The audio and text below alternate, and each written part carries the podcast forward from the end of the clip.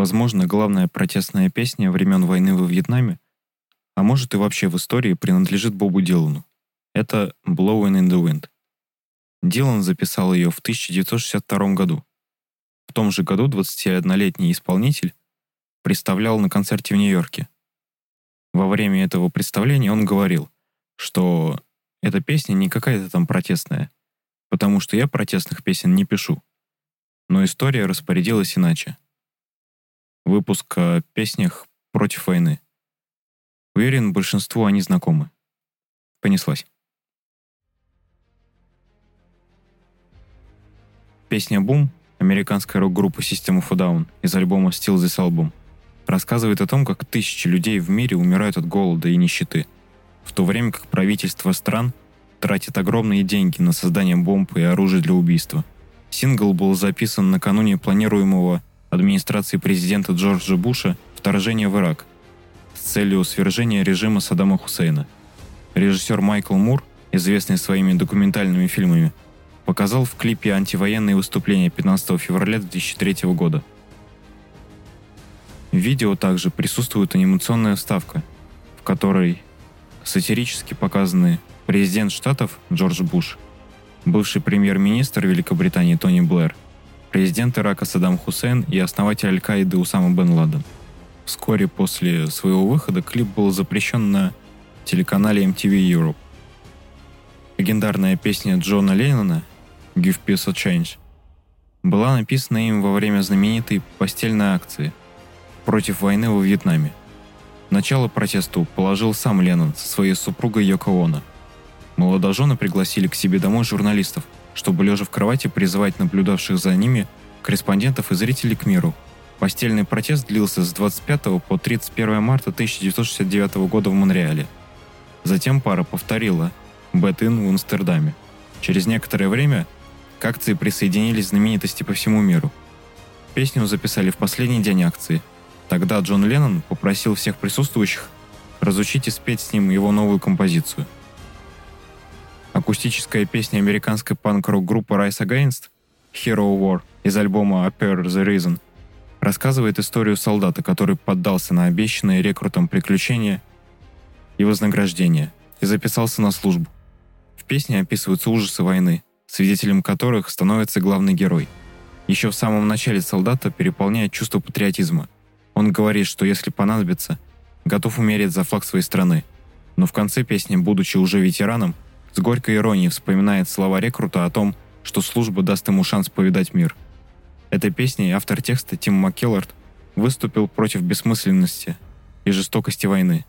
Он посвятил ее всем солдатам, защищающим свои страны за рубежом.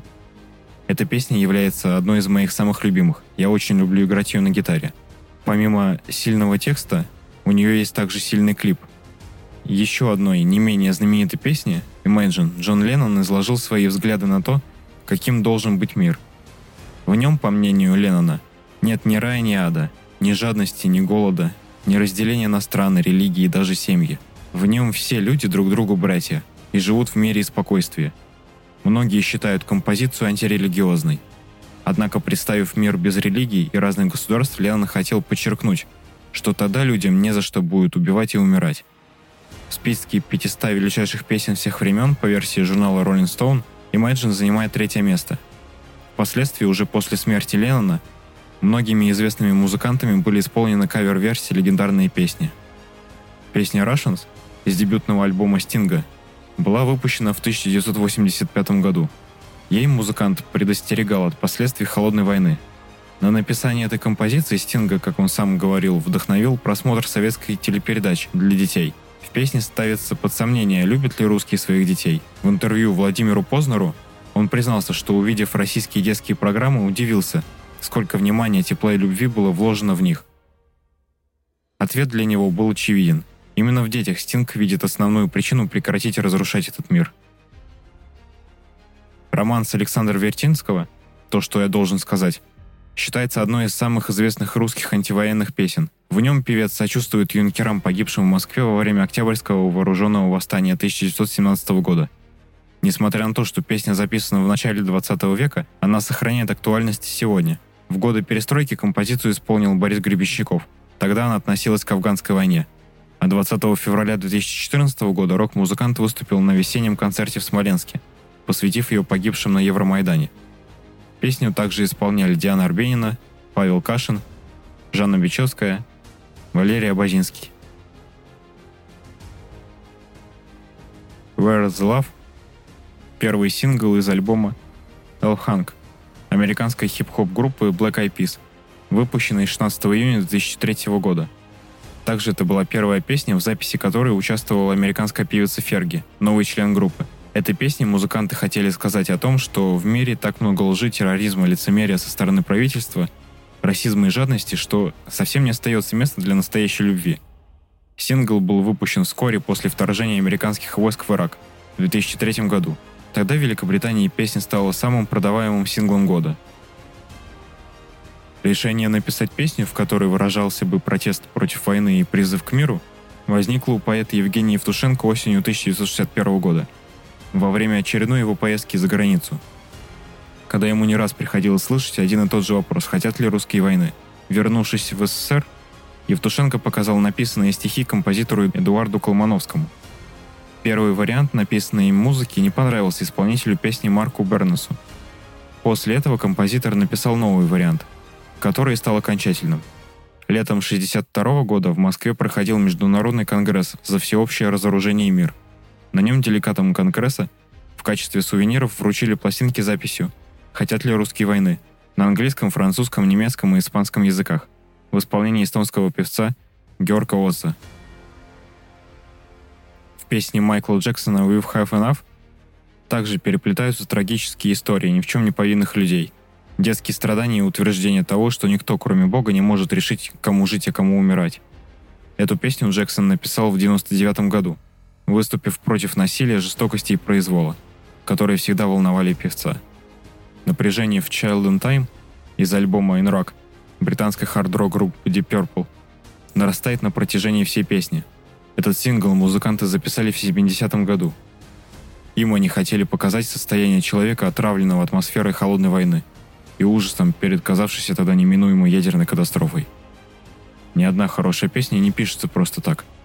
Хочется верить в то, что какому бы жанру композиция не принадлежала, будь то хип-хоп или хард-рок, если песня призывает к миру, она обладает поистине волшебными свойствами объединять людей. Песня «ДДТ не стреляй». Юрий Шевчук написал ее в восьмидесятом году, после разговоров с другом, проходившим службу в Афганистане.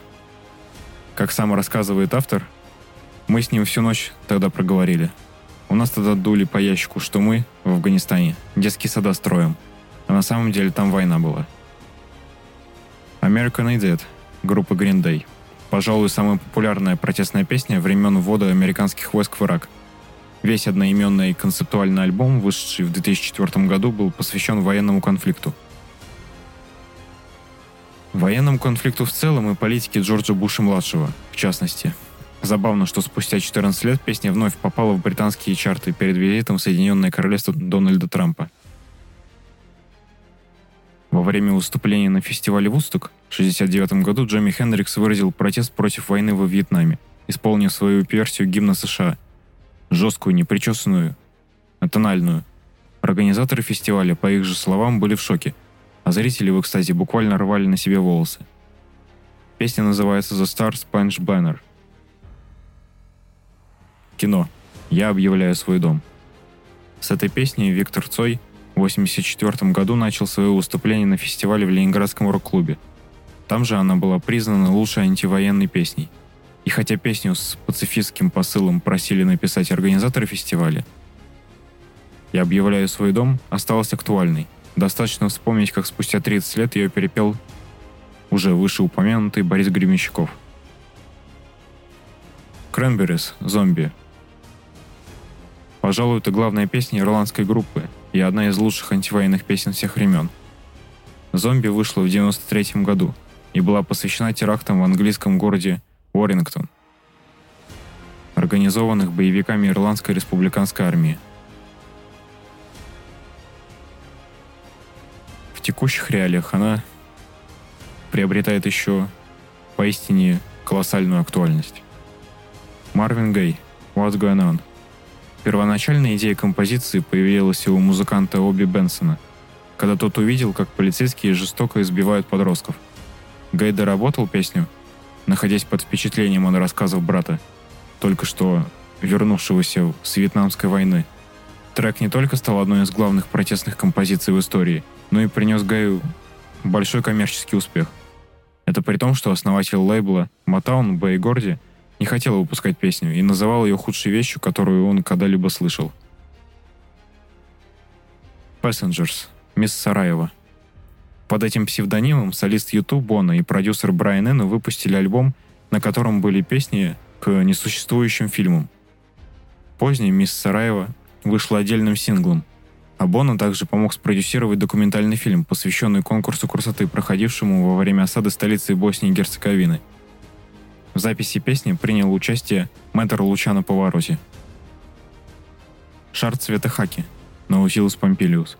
Лидер группы не раз говорил о своем негативном отношении к службе в армии, хотя сам он и не служил. В разгар афганской войны он записал песню, которую сам потом назвал наивной попыткой в образе армии как-то опровергнуть идею агрессии. Отвечая спустя годы на вопрос об этой песне, Бутусов признавался, что отношение к солдатской службе не изменил. Завершает наш сегодняшний список песня группы Radiohead. Группа никогда не стеснялась высказывать свою антивоенную позицию, особенно активно во время вторжения США в Ирак. В две тысячи девятом году группа записала песню, посвященную Кэрри Пэтчу, последнему ветерану Первой мировой войны. Текст песни — это рассказ от лица Пэтча, с его прямыми цитатами.